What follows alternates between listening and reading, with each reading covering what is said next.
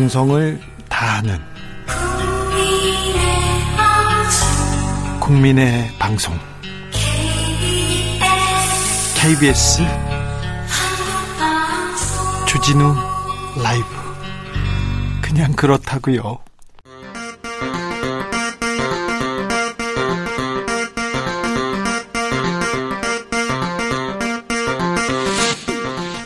주진우 라이브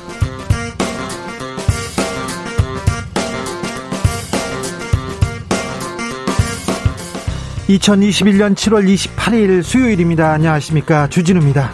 네거티브 공방으로 얼굴을 붉히던 여권 대권 주자들이 설전을 멈추고 합의 길을 모색하기로 했습니다. 더불어민주당 대선 후보들 원팀을 선언하면서 단결하면 승리 서로 상처 주지 말자고 했습니다. 그래도 오늘 TV 토론에서 전운이 감돌았는데요. 국민의힘 최재형 후보는 윤석열 후보에게 공개 회동 제안했습니다. 그런데 윤석열 후보 측에서 난색을 표하면서 때 되면 만나겠다고 했습니다.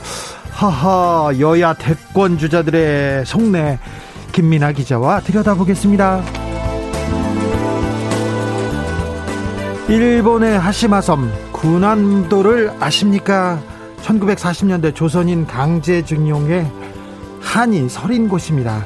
2015년에 유네스코 세계유산에 등재됐는데요. 당시 일본 정부는 희생자를 기리는 조치를 이행하겠다 이렇게 약속했습니다. 하지만 그 약속 아직도 지키지 않고 있습니다. 결국 지난주 유네스코가 강한 유감을 표명했는데요. 일본의 역사 왜곡 왜 계속되는 걸까요? 민족문제연구소 김영환 실장과 짚어보겠습니다. 5년 전 온두라스 침대 축구에 피합해하고 눈물 흘리던 손흥민 선수 기억하십니까? 눈물의 패배를 갚아줄 기회가 왔습니다. 잠시 후 대한민국 축구대표팀 온드라스와 서력전을 벌입니다. 우리 대표팀은 무조건 이긴다 외치면서 경기를 준비하고 있는데요. 온드라스 잡고 8강 가고 우승까지 이뤄낼 수 있을까요? 한준희 KBS 축구 해설위원과 함께 오늘 경기 관전 포인트 짚어보겠습니다. 나비처럼 날아 벌처럼 쏜다. 여기는 주진우 라이브입니다. 오늘도 자중자애 겸손하고 진정성 있게 여러분과 함께 하겠습니다. 춥고 있는 날입니다. 날이 덥습니다. 코로나 때문에 또 힘들고요. 바깥 활동 제약이 큽니다. 오늘은 집에 가서 일찍 가서 축구 봐야 할 텐데 6762님 주 기자님 어떻게 무더위기시나요? 더워도 너무 덥습니다. 야외 10분만 있어도 땀이 줄줄 흐릅니다. 아, 바깥에서, 바깥에서 일하시는 분들 건강 조심하셔야 됩니다. 건강 챙기셔야 됩니다. 지금은 아, 주진우 라이브 함께 듣고 축구 함께 보면서 응원하는 걸로 좀 땀을 식혔으면 합니다. 오늘 응원하는 선수 있습니까? 주목하고 있는 선수 있으면 알려주십시오.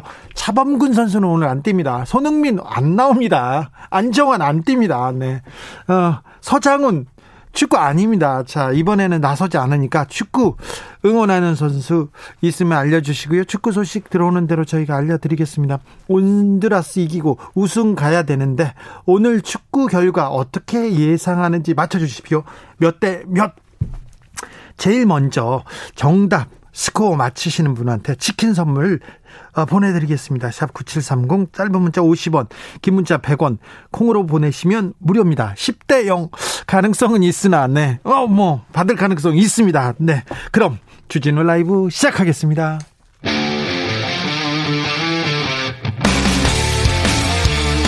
탐사보도 외길 인생 20년 주 기자가 제일 싫어하는 것은?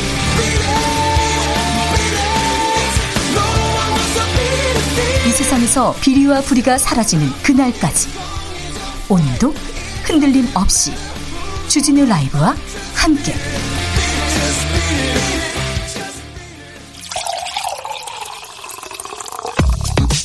진짜 중요한 뉴스만 쭉 뽑아냈습니다. 줄 라이브가 뽑은 오늘의 뉴스 주스 정상근 기자 어서 오세요. 안녕하십니까? 코로나 확진자가 또 역대 최다를 기록했습니다. 네, 오늘 코로나19 확진자가 1,896명이나 나왔습니다. 어제보다 530명 정도 늘었고요. 어, 최다 기록이었던 지난주 목요일에 비해서도 54명이나 많습니다. 어, 지역 발생 확진자도 역대 최다로 이 처음으로 1,800명을 넘겼는데 수도권에서 1,212명이 나왔고요. 비수도권도 611명이나 나왔습니다. 전체 확진자 대비 비수도권 비중은 33.5%입니다. 백신 접종 상황은 어떤가요? 네, 어제 38만 명이 백신 신규 접종을 해서요. 그 어제와 그제 합쳐서 100만여 명 정도 추가가 됐습니다. 어, 누적 접종자는 1,800만 명에 근접했고요. 인구 대비 접종률 34.9%에 이릅니다. 백신이 속속 들어온대죠? 네, 이 모더나 백신 도입이 늦어질 것 같다라는 보도가 많았는데 어제 정부와 모더나 측의 회의 결과 어, 총 196만 도스가 연기가 됐고 다음 주에 130만에서 140만 도스를 받기로 했다라고 합니다. 이 8월에 예정된 850만 도스는 예정대로 받기로 했다고 밝혔습니다. 1,800명대 아, 확진자가 줄지 않습니다. 일본은 7,600명대입니다. 도쿄는 2,848명 역대 최고치라는데 2848 아유 이렇게 올림픽이 또 감염을 폭발적으로 늘리고 있어서 늘리고 있어서 걱정이기도 합니다. 우리 선수들 코로나 조심해야 될 것 같습니다. 건강 잘 챙기길 기도 하겠습니다. 남북 정상회담이 추진 중이라는 외신 보도가 나왔어요. 네, 로이터 통신은 오늘 이 남북이 정상회담을 개최하는 방안을 논의 중이라고 이 남한 정부의 소식통 3명을 인용해 보도했습니다. 아, 모두 익명을 요구한 소식통들이고요. 어, 이들은 문재인 대통령과 김정은 북한 국무위원장이 지난 4월부터 여러 차례 친서를 교환함으로써 어, 긴장 관계를 완화하는 방안을 모색해왔고 어, 정상회담을 추구하지만 코로나19 탓에 일정이나 세부 사항이 나오지 않고 있다라고 전했습니다. 청와대에서는 바로 부인했습니다. 네, 사실 무근이라고 밝혔습니다. 오늘 박경미 청와대 대변인은 출입기자단 공지를 통해서 정상회담을 논의한 바 없다라고 밝혔습니다. 홍남기 경제부총리가 부동산 관련된 담화를 발표했어요. 네, 이 주요 내용은 일단 정부가 이 부동산 시장 안정을 위해서 주택 공급을 최우선 과제로 설정하고 추가적인 택지 확보에 나서겠다라는 내용입니다. 네, 홍남기 부총리는 올해 입주 물량이 전국 46만 호, 서울 8만 3천 호로 각각 평년 수준을 유지하고 있고 2023년 아, 이후에는 매년 50만 호 이상씩 공급된다면서 어, 기존의 주택 공급을 차질 없이 이행하고 공급 일정을 하루라도 더 앞당기겠다라고 밝혔습니다. 아, 다만 이 집값 상승의 다른 요인도 살펴볼 필요가 있다라면서 어, 현재 막연한 상승 기대 심리가 형성된 모습이라고 지적했고요. 이 과도한 수익 기대 심리를 제어하는 것이 중요하다라고 지적하며 어, 실거래 띄우기 등 시장 교란 행위를 단속하겠다라고 밝혔습니다. 어, 그러면서 국민을 향해 이 불안감에 의한 추격 매수보다는 어, 진중하게 결정해야 할 때다라고 말하기도 했습니다. 불안감에 의한 추격 매수 지금 어렵다 좀 어, 불안하다 이렇게 얘기했는데 큰 폭 조정 가능성이라는 얘기도 했고요. 그런데 그 불안감을 불안감을 좀 없애줘야 될 텐데 좀 더 확실한 정책, 좀 더 확실한 메시지가 좀 있어야 되는데 부동산 잡아야 될 거 아닙니까? 부동산 투기는 더 잡아야 되고요. 아 조금 아, 홍남기 경제부총리님 부동산에 좀 더 집중하는 모습 보여줬으면 합니다. 네. 선별 기준으로 그렇게 그렇게 고생하시지 마시고요.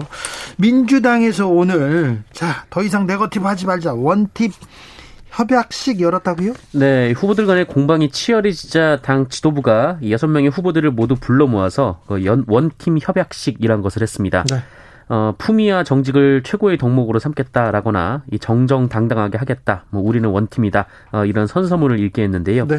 어, 짝을 지어서 원팀 문구가 새겨진 배지를 서로의 옷깃에 달아주기도 했습니다. 네, 배지만 찾지 말고 진짜 원팀으로 나가야 될 텐데요. 네, 오늘 토론회에서도 후보들이 세게 맞붙었습니다. 네, 뭐.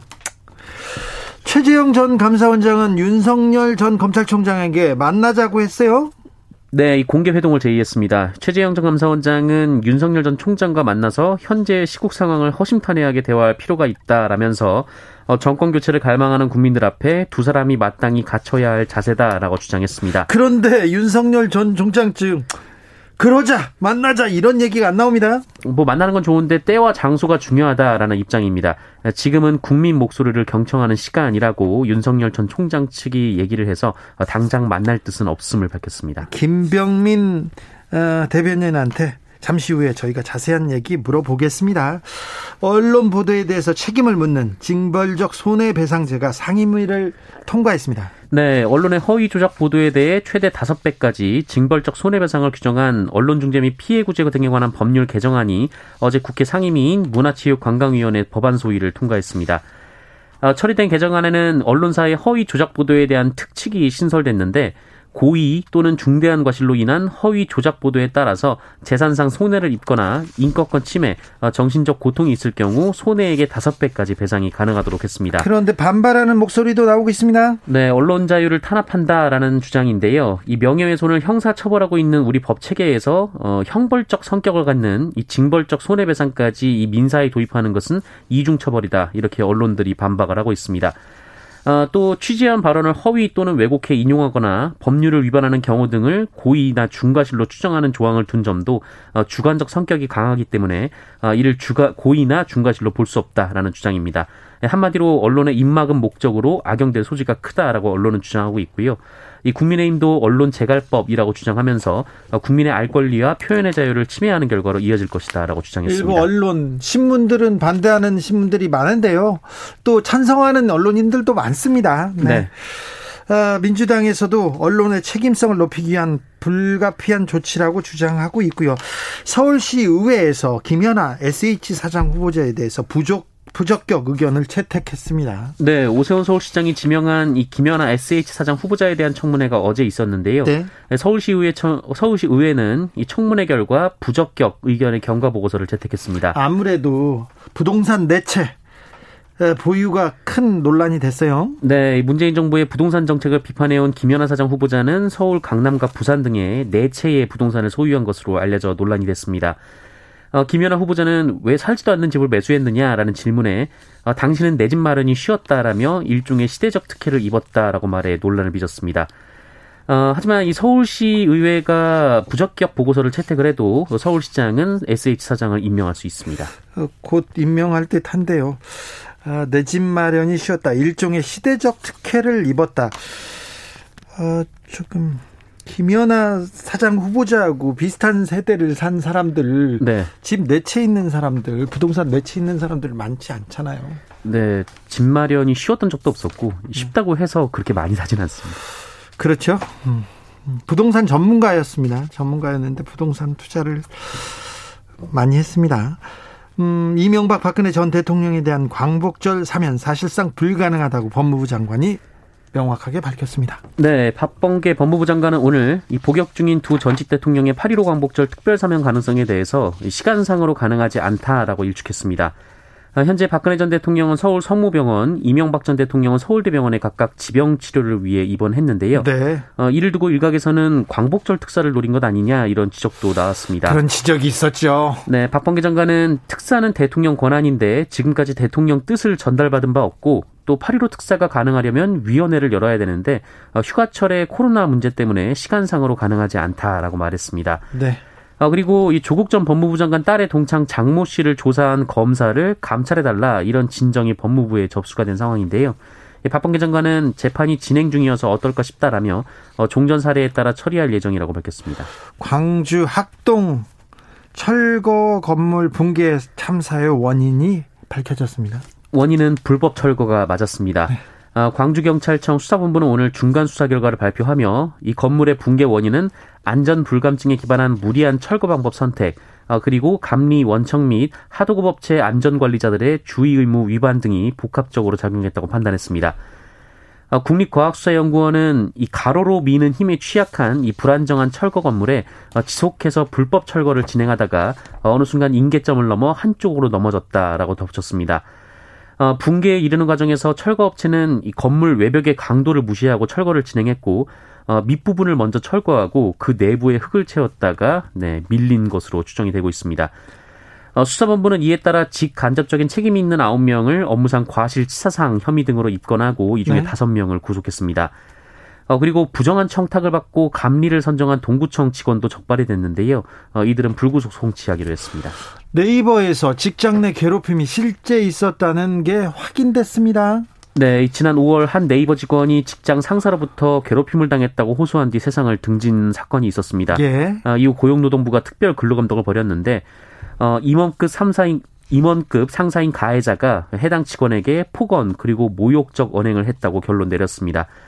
어, 그리고 의사결정 과정에서도 의도적으로 해당 직원을 배제했다고 판단했는데요. 어, 모두 근로기준법이 금지하는 직장 내 괴롭힘 행위에 들어갑니다.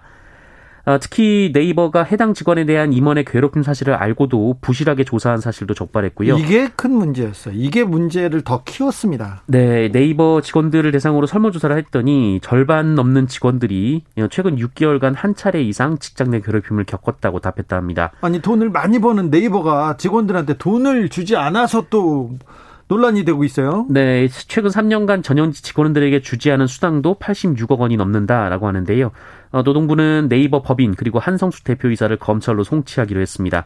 아, 네이버는 모든 지적을 경청하겠다라면서도 어, 괴롭힘에 대해 제때 조치를 취하지 않았다는 것은 나중에 소명하겠다라고 말했습니다. 반성하고 사과해야죠. 소명도 중요하지만 폭염 속에서 작업 중인 노동자들 지금도 보게 됩니다. 사망 사고가 잇따르고 있어서 걱정이 됩니다. 네, 지난 26일 오후 6시 반쯤 인천의 한 아파트 건설 현장에서 일하던 노동자 한 명이 숨진 채 발견된 일이 있었습니다. 어, 현장에서 콘크리트를 붓는 업무를 하고 있던 54살 이모 씨였는데 이 더운데 네, 오후 1시쯤 화장실을 간 뒤에 연락이 되지 않았고 뒤늦게 찾으러 가보니 화장실에 쓰러져 있었다고 합니다. 어, 별다른 지병은 없었다고 하는데요. 온열 질환으로 사망했는지 노동부가 조사 중입니다. 어, 그리고 그에 앞선 지난 22일 이 서울 수서동의 한 건설 현장에서도 한 노동자가 갑자기 쓰러져서 병원으로 옮겨졌지만 아, 결국 숨졌습니다. 어, 낮 기온이 36도에 이르는 무더위 속에 철근을 나르는 작업을 하다가 변을 당한 것으로 추정되는데요. 아휴. 어, 최근 5년간 온열 질환으로 숨진 노동자가 26명에 달하는 만큼 산업 현장에 주의가 필요하다는 지적이 나오고 있습니다. 폭염이 계속되고 있습니다. 제발 2시에서 4시 이 더운 날에는 바깥의 활동 그리고 바깥의 노동 굉장히 조심하셔야 됩니다. 아, 주스 정상근 기자와 함께했습니다. 감사합니다. 고맙습니다.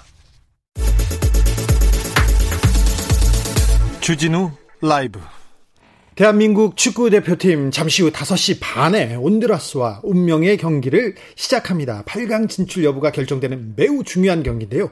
온드라스 5년 전 리우 올림픽에서 아쉽게 아쉽게 우리 패한 기억이 있습니다. 오늘 경기는 어떨지 KBS 한준희 해설위원 안녕하세요. 네, 안녕하세요. 잠시 후 온드라스와 마지막 경기가 열립니다. 어떻습니까? 경기 전망은?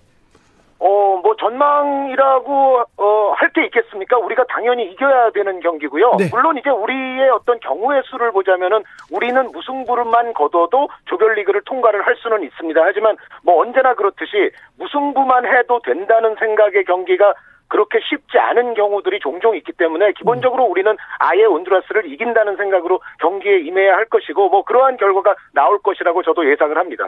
아, 김학범 후보 첫 경기에서는 패하고 두 번째 경기에서는 대승 거뒀어요. 전력이 어떻습니까? 메달 가능할까요?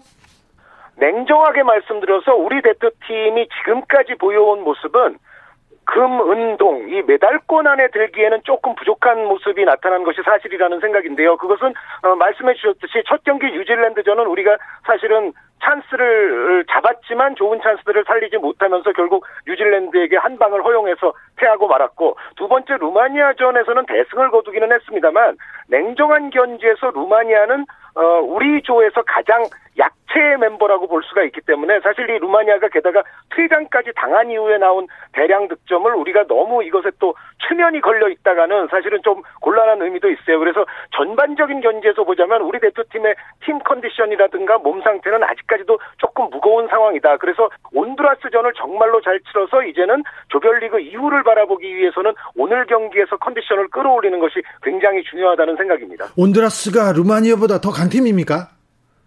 온두라스가 루마니아보다 더 강합니다. 그러니까 아, 말씀드렸던 대로 루마니아는 원하는 선수들을 거의 다 차출을 못하고 어떻게 보면 급조해서 온 팀이기 때문에 뭐 가장 약한 전력이라고 볼 수가 있겠고 온두라스는 몇 개월 전에 북중미에서 미국을 거꾸로 틀린 멤버들이 건재한 상황이므로 전체적으로 보면 온두라스가 루마니아보다는 강팀이라고 봐야 되고 그리고 우리 조의 전체적인 구조를 봤을 때 대한민국과 온두라스가 그래도 공격면에서 강한 팀들이다. 그리고 상대적으로 뉴질랜드와 루마니아는 좀 수비에 의존하는 스타일이기 때문에 어떤 의미에서는 오늘 대한민국과 온두라스의 경기는 우리 조에서 가장 공격적이고 공격을 잘하는 두 팀 간의 맞대결이라고 보시면 될 것 같습니다. 사실 전력은 우리가 좀 약하죠. 그런데 정신력과 그리고 뭐 투지 그리고 또 아, 하면 된다 뭐 이런 모든 게 모여져 가지고 런던에서 동메달 신화를 기록하기도 했지 않습니까? 우리가 8강, 4강으로 올라갈 가능성 어떻게 보십니까? 저는 뭐 조별리그 통과는 오늘 뭐 온두라스전 우리가 좋은 결과를 낳음으로써 결국 통과를 할 것이라고 보는데 결국 이제 진짜 승부는 8강부터라고 볼 수가 있거든요. 그런데 이 8강은 아시다시피 바로 옆조인 이제 A조 팀들 중에 하나와 우리가 8강에서 만날 확률이 높습니다. 그런데 A조. A조의 현 예, 현재 구도를 보면 지금 일본이 1위를 달리고 있고 그리고 이제 멕시코와 프랑스 이 뭐 세 팀 간의 경합이라고 봐야 되는데 일본도 아직까지는 뭐 탈락의 경우의 수는 존재합니다. 그래서 세 팀 중에 두 팀이라고 본다면 결국 이제 일본이냐 멕시코냐 프랑스냐 이들 가운데 우리가 한 팀을 만나게 돼 있거든요. 그런데 전체적인 어 견지에서 냉정한 의미는 우리가 지금까지의 폼보다는 그래도 조별리그를 통과한 이후에는 좀 더 경기력이 올라와야 사실은 A조에서 누가 오더라도 우리가 잘 상대를 할 수 있을 거라는 생각이고 만약에 지금의 저조한 컨디션이 계속된다면 8강에 올라가더라도 8강에서 상당히 고전하지 않겠나라는 예상도 해볼 수가 있겠습니다. 아니요 컨디션도 올라올 거고요. 무더운 날씨 우리 네. 선수들이 경기력 더 끌어올릴 거예요. 아, 그렇죠. 어, 그러기를 기대하고 아주 희망하고 있습니다. 어떤 경기 중계하십니까? 아, 저는 오늘, 어, 우리 조에서 다른 팀들 간의 경기, 뉴질랜드와 이제 루마니아의 경기를 중계를 할 텐데요. 온두라스 경기 우리, 중계 안 하네. 아, 온두라스 경기 자체는 저는 중계하지 않습니다. 네. 그랬으면 제가 일본에 가 있었겠죠. 그런데 에, 우리 조는 지금 묘한 상황이 모든 네 팀이 지금 다 1승 1패 아닙니까? 예. 그 가운데 우리가 가장 골 득실이 좋기 때문에 가장 유리한 상황이고 그래서 이제 무승부로도 우리는 올라갈 수 있다 이런 이야기를 하고 있습니다만 어찌됐건 모두가 1승 1패라는 사실은 오늘 경기에서 승리하는 팀은 이제 예, 하늘로 올라갈 것이고 어 그렇지 않은 패하는 팀은 이제 땅으로 떨어지는 거고 이제 우리 조는 완전히 그런 구조로 지금 갈려 있다 이렇게 보시면 될 것 같습니다. 이강인 선수와 그리고 또 황의조 선수의 좀 폼이 올라와야 될 텐데요. 황의조 선수는 사실은 보르도에서 지난 시즌 상당히 좀 힘든 체력적으로 힘든 시즌을 보냈기 때문에 지금의 몸 상태가 100%가 아닌 것은 이해할 수가 있는 부분이기는 합니다만 그래도 아시다시피 황의조 선수는 연령을 초과하는 와일드카드 선수 아니겠습니까? 네. 와일드카드 선수는 이런 대회에서 반드시 존재감을 보여줘야 되는 까닭에 사실은 오늘부터는 정말 황의조 선수가 골을 좀 터트려 줬으면 하는 바람이 있겠고요. 이강인 선수는 지금 아마 김학봉 감독이 전술적으로 약간 고민을 하고 있는 있는 것 같습니다. 첫 경기에서는 이강인 선수를 선발로 투입을 했습니다만 두 번째 경기에서는 벤치에 놔뒀다가 이제 나중에 출격을 시켰거든요. 전체적인 주변 동료들과의 조화라든가 전체적인 팀 스피드를 끌어올림에 있어서 이강인 선수도 그런 부분은 조금 더 신경을 기울여야 되지 않겠나라는 생각입니다. 여러 가지 문제를 해설하는데도 이 도 같은 한준희 위원님, 어, 올림픽 앞으로 어떤 종목 주목해야 됩니까? 우리 우리 선수들은 어떤 경기에서 어, 진가를 발휘할까요? 어, 저는 이 올림픽이라는 대회 자체가 지니고 있는 본질적인 속성이 이것은 전 세계 스포츠인의 아주 정정당당하고 즐거운 제전이라는 생각을 갖고 있습니다. 그래서 알아요, 그거는. 우리, 네, 그건 우리 대표팀 아니요, 그거 모르는 사람들도 있어요. 아, 그래요? 어, 그, 네. 어, 금메달 지상주의라든가 성적 지상주의 이런데 너무 매몰되다 보면 사실 그런 거 놓칠 수도 있거든요. 그렇죠. 그래서 저는 우리가 몇 등을 하는 종목이건 상관없이 지금부터 남아 있는 모든 경기에 나가는 모든 선수들이 다 자신의 최선을 다해서 즐겁게 하고 돌아오기를 바랍니다. 야구 대표팀 그 금메달 가능성은 어떻게 보십니까? 야구 대표팀은 물론 언제나 이제 야구라는 종목에서는 대한민국도 금메달 후보이기는 하겠죠. 그러나 이제 야구는 또 어, 개최국인 일본이 아주 또 좋아하는 종목 아니겠어요? 그래서 어, 제가 봤을 때는 지금 야구 대표팀이 여러 가지 뭐 분위기라든가 어, 좀 매우 외환에 좀 시달리고 있습니다만 이럴 때일수록 정말 정신력을 제대로 세워서 뭔가 좀 정말 좋은 성적을 거둬야 하는데 하지만 일본이라는 개최국이 존재하기 때문에 이것이 만만한 승부가 될 것으로 여겨지지는 않습니다. 런던 올림픽에서 축구 대표팀이 한일전에서 이기고 동메달을 따내지 않았습니까? 그럼요. 네. 어, 이번에 축구 한일전이 어, 벌어지면 어떻게 보십니까? 한일전은 역시 뭐 두 팀의 전력이라든가 전술 외적인 지금 말씀하신 정신력 같은 승부가 또 중요하게 작용하는 경기이기도 합니다. 그렇기는 합니다만 전체적인 저는 결국 우리 선수들의 능력이 100% 최선으로 발휘만 된다면은 저는 전력적으로도 우리가 충분히 일본에게 이길 수 있는 그런 팀이라고는 생각을 하지만 문제는 역시 아까 말씀드렸던 지금까지 조별리그 두 경기를 봤을 때는 우리 팀의 팀 컨디션이 정상 상태로 올라오지 못하고 있는 것처럼 보이고 이거는 어떤 의미에서는 대회 직 직전에 시행됐던 체력 훈련의 여파가 약간은 아직은 좀 부정적인 쪽으로 나타나고 있다는 생각이거든요. 그래서 이러한 부분이 언제 이제 체력이 제대로 사이클이 맞춰질 것이냐 여기가 결국은 한일전이 만약에 된다고 했을 때는 굉장한 포인트가 되리라는 생각입니다. 네, 폭염 가운데서도 매우 냉정함을 잃지 않은 KBS 한준희 축구 해설위원이었습니다. 말씀 감사합니다. 네, 감사합니다. 58초, 59초, 30분. 이제 킵고프 직전인데요. 어, 했습니다. 네. 이제 경기 시작했습니다. 온드라스 잡으로 태극 전사들이 나섰습니다. 3382님께서 인천 부평에 소나기가 시원하게 내립니다. 축구도 소나기처럼 시원하게 2대1로 우리가 이길 겁니다. 시원하게 하려면 한 4대1 정도 해야 되는데 13 1935님 아, 의견은 한국이 2대 0으로 이깁니다. 허재 화이팅 얘기합니다. 이런 분들 꼭 나옵니다. 8471님 3대 1 황의조 두 골. 9268님 이동준 멋지게 돌파해서 골 2대0 기원합니다. 네. 승리 한국 전사들의 승리 기원하겠습니다. 교통정보 센터 다녀오겠습니다. 공인혜 씨.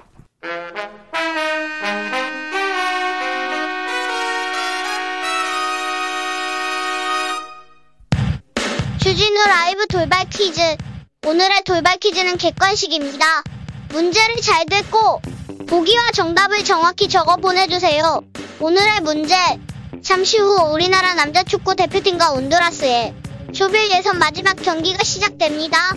김학범 감독은 이번 경기에 이 선수를 선봉에 세웠는데요.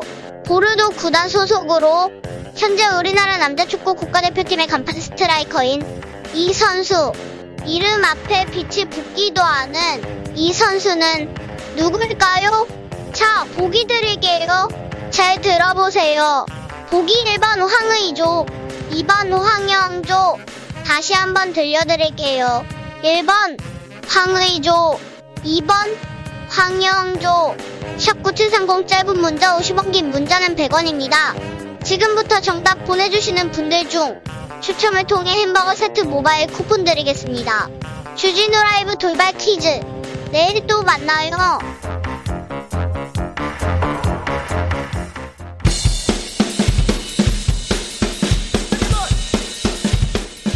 틱탁 틱탁 틱탁 결란한 입담의 환상 드리블. 오늘 이 뉴스를 주목하라. 이슈 티키타카. 머리부터 발끝까지 핫이슈 더 뜨겁게 이야기 나눠보겠습니다. 최진봉 성공회대 교수님. 네 안녕하십니까. 최진봉입니다. 반갑습니다. 자 김병민 국민의힘 전 비대위원 이제 어떻게 설명해야 됩니까? 직함을 뭐라고 설명해야 대변인, 됩니까? 대변인. 네. 네, 윤석열 캠프의 대변인으로 설명해 네. 주시기 부탁드리겠습니다. 반갑습니다. 네. 자, 김 대변인. 네. 어떻게 그 윤, 윤 후보한테 가시게 된 거예요? 아니, 주진우 라이브에서 왜 음. 대권 주자들 김병민 안 데려가냐 이렇게 얘기를 하니까 네. 그런 얘기를 들었던 게 아닌가 싶습니다. 그래서 연락이 왔던가요? 네, 연락이 와서 네. 같이 밥을 한번 좀 먹자 그래서 자, 밥, 밥을 먹었더니. 네, 밥을 맛있게 먹었습니다. 그랬더니. 밥을 먹으면서 여러 가지 얘기를 했는데 음. 만나서 같이 얘기를 나눠보니까 인간적인 매력이 꽤 있었습니다. 매력 있다. 어, 인간적인 매력이 있었고 음. 중요한 건 이제 사람과 만나서 이야기를 나눠보면은 함께 뭔가를 도모할 수 있는 마음이 좀 움직여야 되거든요. 한 두 시간 정도 얘기를 나누고 나서 어, 충분히 같이 새로운 우리가 꿈꾸는 뭔가 과거로부터 실망했던 국민들의 기대감을 만들어줄 수 있는 나라를 한번 만들어 볼 수 있겠구나라고 하는 생각이 들었고 어, 고심 끝에 참여를 결정하게 됐습니다. 자, 아. 시작은 주진우 라이브입니다. 무슨 또. 갑자기 자, 왜또 저를. 자, 자, 그래서, 아. 이 사람 매력 있다, 가능성이 있겠다 생각을 하고 예. 들어가서 고민을 합니다, 김병민이. 그리고는 김종인 위원장한테 얘기를 했어요. 아, 김종인 위원장님은 음, 왜 이제 정치적으로 여러 가지 늘 많은 것들을 의견을 교환하는 분들이 있지 않습니까? 비상대책위원회 하면서 위원장님 모시고 한 1년여를 같이 지냈고 예. 또4.7 보궐선거 멋지게 끝내고 나서 나가셨지만 비대위에 남아 있었거든요. 네. 또 같이 그때도 전화 드리면서 돌아가는 현안 말씀드리고 아마도 지금 휴가 중에 있습니다. 휴가 네. 중에 있으면서도 내년도 3월에 있는 대통령 선거에서 정말 새로운 나라가 어떻게 바뀔지에 대한 늘 구상들이 있을 겁니다. 그런 고민들을 늘 얘기를 하게 되는데 캠프에 합류를 아니, 그래서. 캠프에 합류를 하자는 얘기를 들었으니까 침대 축구 하지 마시고. 자, 그래서 네. 김정윤 위원장하고는 얘기를 했는데 네. 왜 이준석 대표하고는 얘기 안 했어요? 아, 이 정치적인 여러 가지 현안에 관련된 문제들을 고민할 때 네. 누구랑 상의를 합니까? 네. 정말 진지하고 중요한 결단을 고민의 순간이 필요할 때 가족이랑 상의를 하지 않습니까? 가족에게. 예. 저 같은 경우는 정치적 아버지라고 생각 저 스스로는 네. 생각할 수 있는 김종인 위원장께 어, 나름대로의 판단을 하고 네. 이런 고민들을 얘기하고 가기 전에 말씀을 드리는 건 정치에 대한 기본 예의라고 생각하고요. 사실 지금 국민의힘 내에서 여러 가지 의견들이 있을 수 있습니다만 각종 논란이 첨예하게 발생할 거기 때문에 아니 제가 이준석 대표한테 얘기하면 뭐라고 얘기를 하겠습니까? 가지 말라고 하겠습니까? 가라고 얘기를 하겠습니까?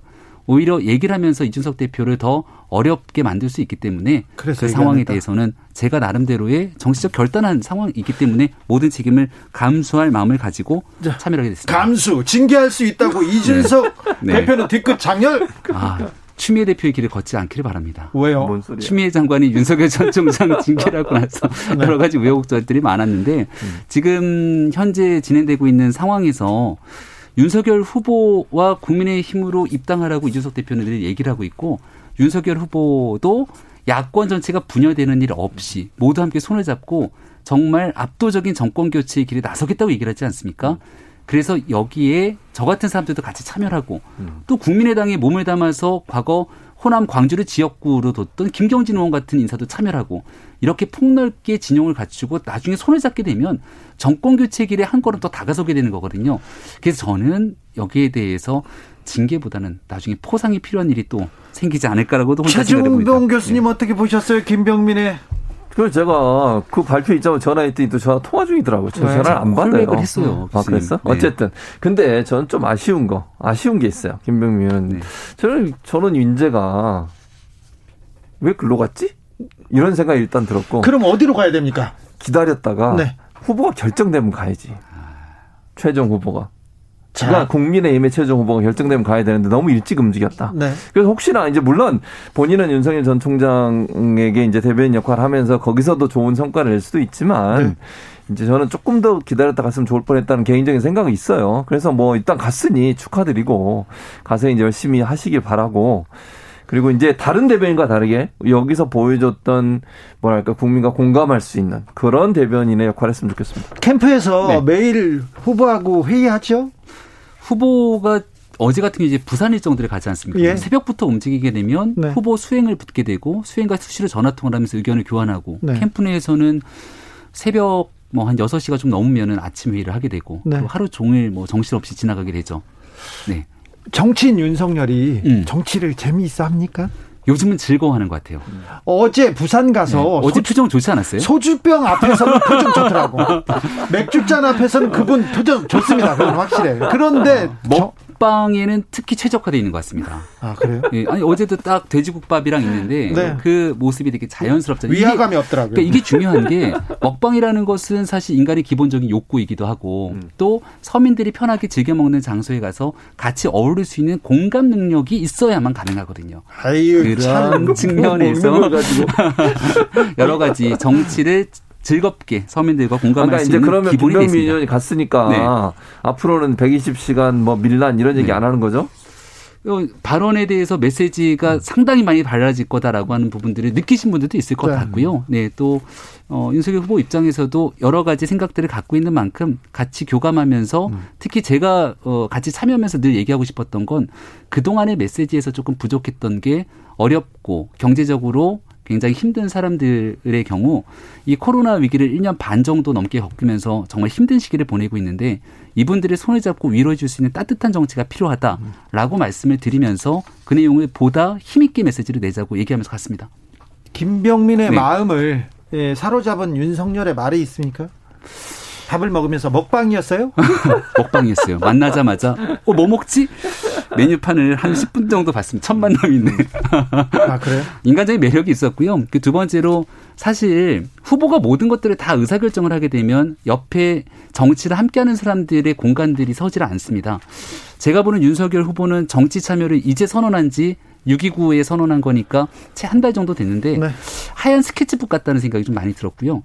그럼 정치를 누가 같이 할 사람들이 정치적 동지 운명 공동체가 손을 잡고 좋은 전문가들이 같이 그림을 그리면서 나라를 만드는 거거든요. 김병민 위원이 그 캠프로 가기 전에는 윤석열 후보 주변에 어떤 사람이 있는지 게- 계속 과격하고 강경한 발언만 그렇죠. 쏟아낸다고 얘기했지 않습니까? 그러니까요. 그 저는 의외였어요, 사실은. 그러니까 다른 분들은 이해가 됐어요. 윤- 김병민 의원 빼고 다른 분들은 아 뭐 그럴 수 있겠다. 김병민이란 이름을 딱딱 보고 이거 안 맞는데 잘 이미지가 이런 생각을 지금 주, 주 기자 얘기할 때 그런 생각이 들었는데 어쨌든 그런 예를 들어서 이제 좀 바뀌었으면 좋겠다. 늘 제가 윤석열 전 총장 측에도 이렇게 뭐 방송에서 제안하는 건 이런 거예요. 너무 공격한 그러니까 현 정부를 공격하는 것은 이제 충분해요. 그걸로 바- 점수를 따려고 하면 안 되고 정책을 내놔야 돼 이제는 그런 부분이. 부족한 부분이 분명히 있어요. 최진봉 교수님의 드리블이 있는 순간 지금 한국과 예. 온두라스전 대한민국이 예. 페널티킥을 맞아서 우와. 황의조 선수가 지금 페널티킥 키커로 나섰습니다. 네. 황의조 선수는 우리의 스트라이커인데 아직까지 골이 없는데요.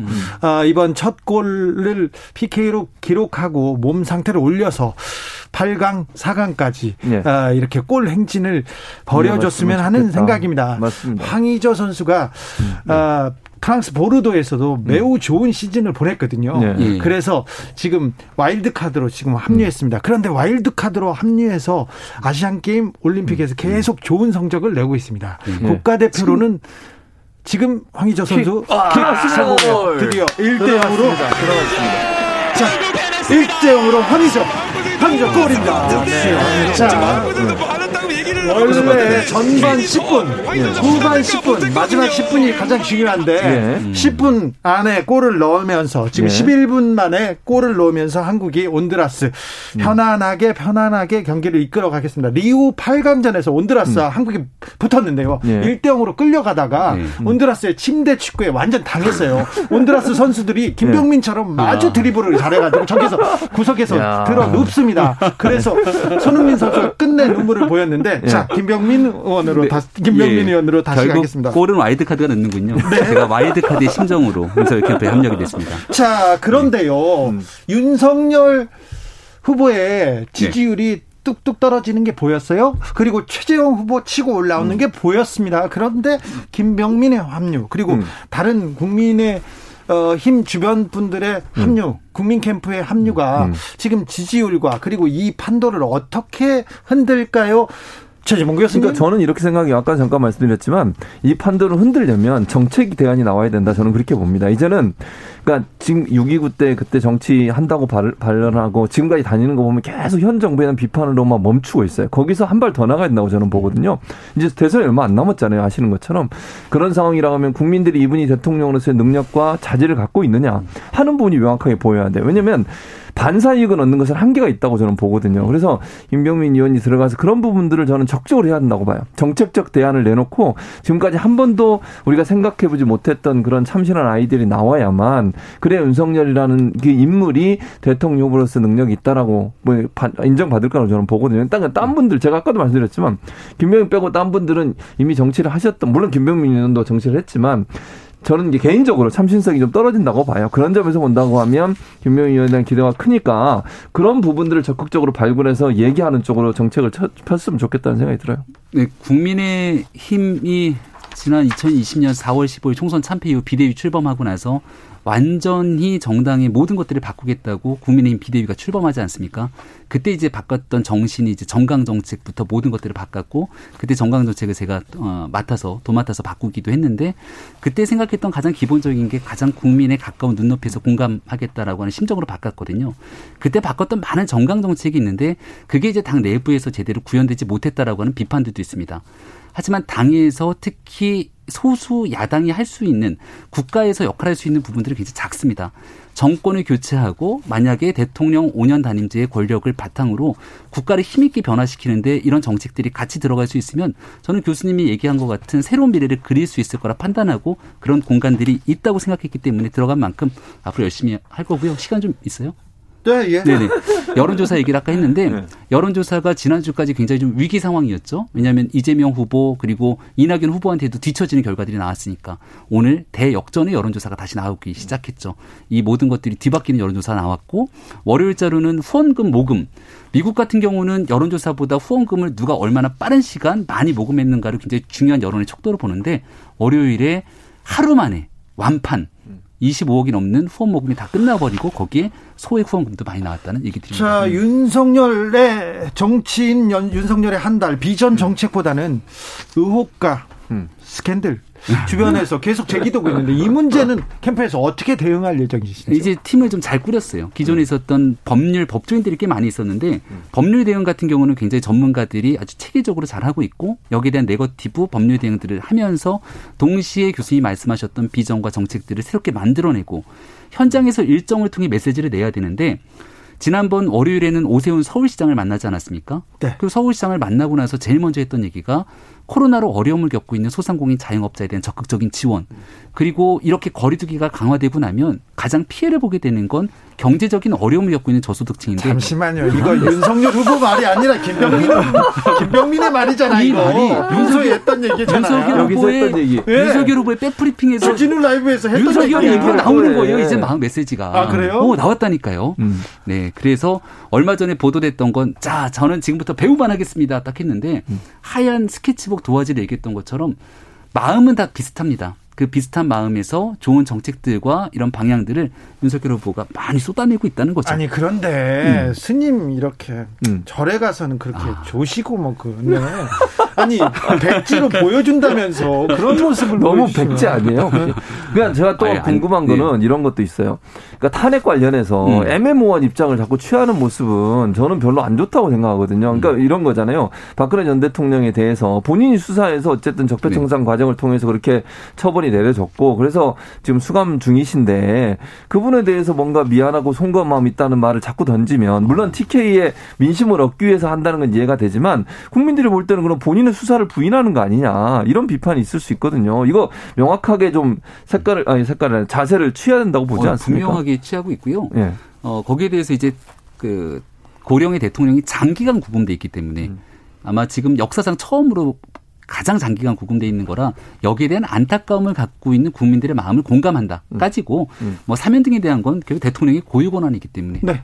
또 골랐어요? 자, 음. 어, 첫 골을 네. 어, 첫 골을 넣은 어. 이후에 네. 한국이 계속 온드라스를 몰아칩니다. 아, 골대를 때리고 계속 몰아치다가 오. 다시 페널티킥을 또요? 반칙이 아니면 한국을 막을 수가 없어서 아, 두 지금 번째 페널티킥 두 번째 페널티킥을 예. 이번에는 원두재 원두재는 예. 아주 아. 발을 공을 아주 정확하게 차는 아, 선수입니다. 아, 그래서 이 선수가 음. 두 번째 키커로 나서서 예. 두 번째 득점을 내, 노리고 있습니다. 원두재 들어갔습니다. 자연스럽게 쉽게 2대0 만들었습니다. 18분 안에 전반 18분에 2대0으로 만들어서 편안하게 8강으로 이게 이게 주는 교훈이 앞서가는 후보가 있는데 빽빽하고 반칙하게 돼도 결국은 골을 넣는다는 거예요. 골을 넣는다고요? 그래서 네거티브 이렇게 부정적으로 상대를 끌어내리려고 하는 페널티킥 바로 얻게 됩니다. 네. 아니 네. 한국이 골 페널티킥을 넣는데 여기서 부정적인 게 왜 나옵니까? 그러니까 앞서가고 있는 거예요. 잘 가고 있는데 뒤에서 백태클 걸거나 하면 페널티킥 얻는 거니까 네. 앞서 지지율이 앞서가는 후보 끌어내리려고 너무 열심히 정치적으로 공방을 펼치지 말자는 교훈을 얻었습니다. 0372님께서 윤석열 홍보 방송입니까? 이렇게 얘기하는데 지금 윤석열 거의 그렇게 캠프에 지금 대변인이 나와서 이렇게 물어볼 대변인. 게 많아서 그런데 지금 김병민이 김병민 대변인이 윤석열을 네. 지금 계속 홍보에 열을 올리고 있는데 네, 지금 네. 지금 그, 그 네. 드리블을 제어하지 못하는 최진봉 교수님. 아, 그러니까 또 대변인 처음 했는데 여기다 대고 계속 제가 공격을 하면 네. 첫날이니까 그냥 대변인 네. 입장에서 입장 정리하시고. 다음 또 계속 나오나요 대변인도? 계속 나오면 중립적으로 하세요. 이제 윤석열 대변인 됐다고 윤석열뿐만 아니 편편 들어도 됩니다. 응, 네. 들어도 되는데 음. 좀 저희들도 냉혹하게 그렇지 네. 적당해야지. 다른 후보들이 싫어하잖아요. 그러면 네. 알겠습니다. 네. 저 교수님, 교수님 음. 우리 음. 최진문 교수님은 캠프에서 이렇게 오라는 요청을 받지는 않습니까? 어, 뭐 많죠. 많죠. 그러나 저는 선을 긋습니다. 네. 저는 아. 방송을 해야 된다. 그래서 캠프에 안 들어간다 선을 그었고요. 방송 때문에 연애 방송 때문에 아니, 왜 이러세요? 네, 네. 주진우 라이브를 해야 되기 때문에 네. 저는 캠프에 들어가지 않습니다. 그리고 언론학자로서 그럼요. 어, 중립을 언론 지켜야죠. 비평에 네. 대해서도 굉장히 그 노력하고 있고요. 네. 언론 정책에 대해서도 그렇습니다. 뒤에서 굉장히 노력하고 있어요. 조언은 해드리겠습니다. 그렇습니까? 네. 자, 민주당 쪽으로 가볼까요? 민주당 오늘 TV 토론도 있었는데 네. 민주당이 이제 원팀으로 원팀으로 이렇게 어, 그 힘을 모아서 네거티브 안 하겠다 이렇게 얘기하기 시작했습니다. 서약서도 막 쓰고 네. 그러면서 이제 진짜 안 할 거냐 물어보면 그래도 뭐 검증이 필요한 것처럼 얘기를 하더라고요. 아마도 쉽지가 않을 겁니다. 그리고 이 두 후보가 너무 팽팽하게 맞서고 있는데 사실은 TV 토론을 못 봤습니다. 축구도 지금 많은 분들이 보고 계실 텐데 여기서 이제 저는 궁금한 게 박용진 후보가 사실 지난번 예비 경선 때 이재명 후보를 향해서 어, 나름대로 정책 등에 대한 기본소득이라든지 굉장히 거친 공세를 펼쳤거든요. 여기서 이제 두 후보가 너무 경쟁이 치열해지면 상대적으로 약체라고 볼 수 있는 후보들이 더 세게 나올 수 있기 때문에 두 후보 간에 조금 한 톤 톤다운 하더라도 이 검증 공방들은 앞으로 더 치열해질 수밖에 없지 않을까라고 생각합니다. 그러니까 검증은 뭐 있을 수밖에 없다고 봐요, 저도. 그리고 이제 뭐 지금은 민주당이 뭐 경선을 하고 있어서 이런 거지만 국민의힘도 경선 들어가면 이제 비슷해요. 제가 볼때 네. 윤석열 전 총장 관련해서 그런 지금까지 나왔던 거 분명히 누군가 공개, 홍준표 후보를 포함해서 공격할 겁니다. 계속 물고 늘어질 거예요. 그러니까 이거는 불가피한 면이 없지 않아요. 그러나 저는 양측 다한테 꼭 얘기해 주시고 너거투가 너무 강하게 되면 이거는 본질이 흐려져요. 그건 아니라고 저는 생각해요. 그러니까 문제가 있는 부분들 또 본선에 가서 이게 문제가 돼서 어, 당선에 영향을 미칠 수 있는 부분들에서 검증을 하는 건 필요하지만 그 검증이 너무 네거티브로 가게 되면 전체가 다 망하는 거예요. 그래서 적당히 해야 된다. 필- 필요해서 할 수는 있지만 정책적 검증 이 많이 이루어져야지 특히 당내 경선에서는 당내 경선에서 정책적 검증이 제대로 안 이루어지고 이런 부분에 대한 논의가 많이 없어지면 국민들은 나중에 실망하게 돼요. 저는 그렇게 보기 때문에 일정 부분 흥행을 위해서 네거티브 전략이 필요한 건 분명하지만 그게 너무 지나치면 본질을 호도해서 원래 국민들이 원하는 내용을 듣지 못하는 그런 실망감이 커질 거라고 저는 봅니다. 7922님께서 민주당 원팁 협- 협약식 보고 이렇게 문자를 보내셨어요. 어릴 적 싸우면 강제로 둘이서 껴안고 10분 있어라 이렇게 화해시키던 어머니 생각 나요. 아 이것도 좋은 생각인 것 같습니다. 역시 어머니의 지혜 아, 되새겨 봐야 됩니다. 최재형 후보가 만나자 이렇게 맞아요. 얘기했어요. 만나자. 그런데 윤석열 아이고 때가 되면 이거 뭐죠? 아, 때가 되면 네. 최재형 원장님을 비롯해서 야권의 여러 주요 대선 주자들이 많이 있는데 대선 주자들의 만남의 요청이 있을 수도 있고 또 유력한 정치인들의 요청이 있을 수도 있기 때문에 언제든지 시기와 방법을 고려하면서 만날 수 있다라고 얘기를 하고 있는 것이고요. 여러 사람들이 있는데 만나자 했을 때 바로 그 사람들한테 모든 것들의 일정을 제쳐두고 만날 수는 없는 일 아니겠습니까? 지금은 윤석열 후보가 국민의 목소리에 귀를 기울이면서 국민의 목소리를 듣는 시간이기 때문에 그런 시간들을 좀 존중해 줬으면 좋겠다라고 얘기를. 챙기는데요 이쪽에서? 챙기죠 대변인이니까. 근데 저는 이렇게 생각해요. 윤석열 전 총장 입장에서는 지금 만날 이유가 없어요. 아 그래요? 본인한테 도움 안 돼요. 누구한테 도움이 돼요? 만나면 최재형 원장한테 도움이 돼요. 왜냐하면 앞서가는 후보잖아요. 한참 네. 앞서가는 후보이기 네. 때문에 뒤에 쫓아가는 후보 입장에서 빨리 만나서 뭔가 본인도 같은 등급으로 올라가야 되는 상황이고 윤석열 전 총장 입장에서 그렇게 해주는 것이 본인한테 별로 도움이 안 돼요. 지금 상황에서. 그래서 제가 볼 때는 시간을 늦추면서 필요한 시기에 만나겠죠. 물론 만날 거라고 저는 봐요. 근데 지금 당장 만나는 것은 윤 전 총장한테는 도움이 안 되는 상황이다. 오히려 만나는 것이 최재형 전 원장 입장에서는 도움이 되고 본인이 윤석열 전 총장과 같은 레벨로 올라갈 수 있는 방법이 되지만 이미지적으로 그런 부분을 윤 전 총장이 그렇게 쉽게 받아들일 것 같지는 않습니다. 네. 아름다운 당신님께서 후보자들 제발 주진우 라이브 좀 들었으면 좋겠어요. 어, 우리처럼 토론하고 우리처럼 네. 얘기하면 들으면 그럼요. 좋을 텐데요. 그러니까 말입니다. 그래서 데려갔다니까요. 주진 라이브에서 하도 데려가. 김영민을 2081님께서 축구에서 가장 중요한 것이 선수 기용입니다. 네네. 윤 캠프에서 김병민 의원 잘 본 것 같습니다. 대변인만 하지 말고 음. 직원도 서슴지 않기를 그래야지. 바랍니다. 아유. 직원을 서슴지 않고 있습니다. 진짜로. 지금요? 네네, 어떤 그럼요. 직원 하셨어요? 어, 여러 가지 직원들을 하고 있죠. 여러- 네네. 제가 안다 있는 것들을 다 겁니다. 얘기할 수는 없으니까. 그래도 네. 하나만 얘기해 주세요. 아까 얘기해 드렸던 것처럼. 살 좀 빼라 그런 얘기 어, 하셨어요. 아니요. 뭐 의상에 대한 부분들부터 네. 또이 사람을 만났을 때 얘기 그리고 사실 메시지에 대한 직원이 제일 중요한데 네. 그 메시지에는 직원에서 아까 말씀드렸던 것처럼 사회적 약자라든지 그동안 내지 않았던 많은 메시지들 반드시 필요하다. 뭐 등에 대한 여러 가지 얘기들 계속 소통하고 있습니다. 하이든님께서 김병민 씨 음. 불과 2주 전만 해도 최재형 밀었던 거 아닌가요? 이렇게. 그랬던 것 같아요. 느낌상. 그렇습니까? 아, 전혀 그렇지 저도 않고요. 그렇게 느꼈어요. 그래요? 근데 언제 갑자기 가길래 저도 깜짝 놀랐고. 여러 후보들을 네. 공정한 입장에서 주진우 라이브에서 방송했죠. 근데 제가 음. 사람들이 야 원래 윤석열 편 아니었던 거야 이렇게 얘기하시는 분이 있는데 음. 만난 게 며칠이 안 돼요. 그러니까 윤 후보를 만나기 전까지만 하더라도 정말 야권 전체 진영에서 공정하고 객관적으로 방송했다는 증명이 되는 거죠. 객관적으로 한 것 같지는 않고요. 근데 저는 그- 그건 맞는 네. 것 같아요. 그러니까 윤석열 전 총장을 예전에 만나기 전에도 계속 지지했냐? 그건 아닌 것 같아요. 저 윤, 김병민 의원을 제가 만나서 이렇게 보면 최근에 결정된 건 맞는 것 같아. 근데 그 전에는 이제 딴 분 지지했던 것 같은데 갑자기 선회를 해가지고 2180님께서 이건 꼭 직원해 주십시오 얘기하면서 문자를 보냈습니다. 윤 자진 사퇴 직원하세요. 이게 정의고 공정입니다. 이렇게 얘기합니다. 아, 이슈 티키타카 아, 1분 여기 1분은 여기서 마치고 2부에서 저희가 다시 아, 여기서 끝나나요? 자, 이슈 티키타카는 김병민 의원의 급 대변 인행으로 코너 행방이 지금 어떻게 될지 저희가 고민하고 있습니다. 두 분 오늘도 감사했습니다. 이슈 티키타카 김병민 최진봉이었습니다. 예, 고맙습니다. 네.